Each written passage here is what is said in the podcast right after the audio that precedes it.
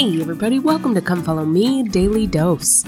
I'm Lindsay Hanson, and today is May 30th. Today, we are going to continue in this week's Come Follow Me blog, kind of on the same vein that we were talking about yesterday. Remember, yesterday we were talking about how the children of Israel were commanded when they entered into and settled into their lands to drive out all the inhabitants of those lands, and they didn't do it. And so let's take a look in Judges chapter 2, starting in verse 1. It says, And an angel of the Lord came up from Gilgal to Bochim and said, I made you to go up out of Egypt, and have brought you unto the land which I swear unto your fathers. And I said, I will never break my covenant with you. First of all, let's just stop there. I really like that, that the angel of the Lord here is reaffirming the promises which the Lord has made to the children of Israel. I love that it's not a past tense thing, that he said, I never broke my promises to you.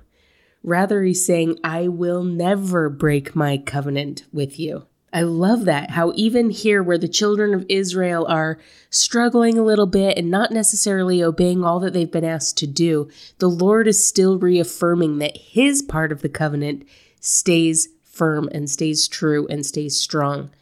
I think that that's really important to understand, especially as we go throughout our lives, that when we struggle and when we distance ourselves a little bit from the Lord, it is never the Lord distancing himself from us. It's never the Lord breaking his part of the covenant. It's never the Lord taking a step away from us. Rather, it's always us breaking our covenants with Him or taking a step back from Him or distancing ourselves from Him. And I think that that's important to recognize and to realize. Continuing in verse 2, it says, And ye shall make no league with the inhabitants of this land. Ye shall throw down their altars. I really like the use of the word league there. It makes me feel like the Lord is telling the children of Israel that they shouldn't join a bowling team with any of the inhabitants of the lands that they've inherited. But that's not necessarily what it means here. In fact, I guarantee that's not what it means here. The word league here in Hebrew is closer to the word for covenant. So they're not supposed to enter into any sort of covenants or walk hand in hand with the adversary. Rather, it says that they need to throw down the altars of the false gods in the lands. Now, this is a really interesting commandment that we talked about yesterday and that we see here again today this commandment to drive all the non believers, all the people who worship false gods out of the land. It's interesting to me because as members of the church here in the latter days, we've been told the exact opposite. We have been told to not avoid people just because they believe different things from us. We've been told, as a phrase that we all understand, to live in the world but not be of the world. And as I was thinking about that today, wondering what the difference was, it all of a sudden clicked to me. This is the law of Moses. This is the telestial law.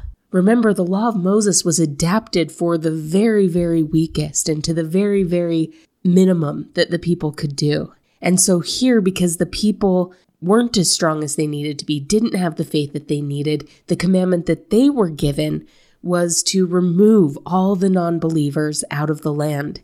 Not to be rude, not to be exclusive, but just to keep themselves and their faith safe. But my friends, we do not live the law of Moses. We live a higher law. And in our law, we are invited to raise people up with us, not avoid people that don't share our same values or standards. Remember what the Savior said to his apostles during the Last Supper. He said, I pray not that thou shouldest take them out of the world, but that thou shouldest keep them from the evil. They are not of the world, even as I am not of the world. As thou hast sent me unto the world, even so have I sent them into the world. So the higher law, the law that Christ has given us, is not to remove ourselves from the world, but to stand as that city on a hill, as an example of Christian values and Christian beliefs as an example of loving others and following the Savior. It reminds me of the story that Elder Perry used to tell. He used to say that when he was a really young executive, he was in the business world, and he would go to these conferences, and always before the conferences, there was this social hour. And he said he felt awkward in those social hours because he didn't know what to do with his hands. He said he felt silly just sitting there with a hand in his pocket. And so he decided that he was going to carry 7 Up. But then he realized that the 7 Up looked like alcohol and he didn't even want to approach that. He didn't even want to look like the world. He didn't want to look like everyone else. He didn't want to look like he was drinking. And so he approached the bartender and he asked him if he had anything to drink that didn't look like alcohol. And the bartender thought for a little bit and then he went back and came back with a quart of milk. And he poured milk into a cup for Elder Perry. And Elder Perry walked around with milk. And people asked him about it, people teased him about it. But pretty soon it just kind of became Elder Perry's thing, and people knew that that was Elder Perry's thing, and people expected it from him. And so eventually, over time, always at these social hours, there was always a quart of milk on the bar for Elder Perry because they knew that that was his drink. He said that people would talk to him about it and ask him about it, and that eventually people would join him and would drink milk as well. I always loved that story as an example of someone who wanted to associate with people, wanted to be a part of things, wanted to be a part of the sociality, but didn't want anything to do with the worldly aspect of it.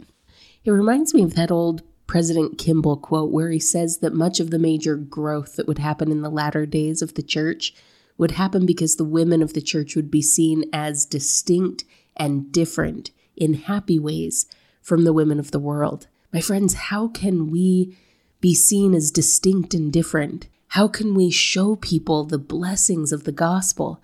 How can we share our light with other people if we refuse to associate with those who are different from us? One of the greatest ways to share the gospel is just by simply living the gospel and letting other people see the goodness and the light and the joy that comes from it. So, my friends, we don't live the law of Moses anymore.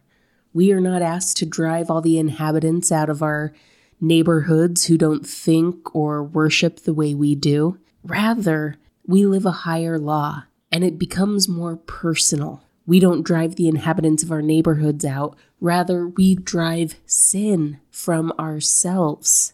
We drive temptation from our lives. We drive pride from our hearts. That is the law that our Father in heaven would have us live now. In the Sermon on the Mount, the Savior taught, If thy right hand offend thee, cut it off and cast it from thee. Now that seems really extreme, right? But there are a couple of really important things to recognize here. First of all, the word offend here doesn't mean to hurt their feelings. Rather, it means to cause us to stumble or cause us to sin. So here it really says, if thy right hand is causing thee to sin, cut it off, get rid of it. But the important part is the Joseph Smith translation. He says, And now this I speak, a parable concerning your sins.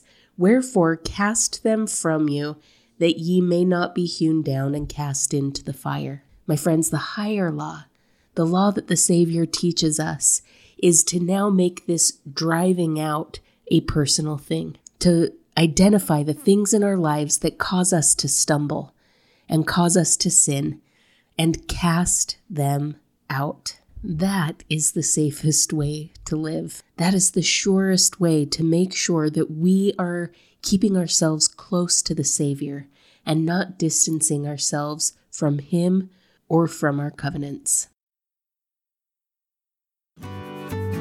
Thank you so much for listening today. If you're enjoying this podcast, make sure to follow us on social media, subscribe, like, comment, or share. This has been Come Follow Me, Daily Dose, and I'm Lindsay Hanson.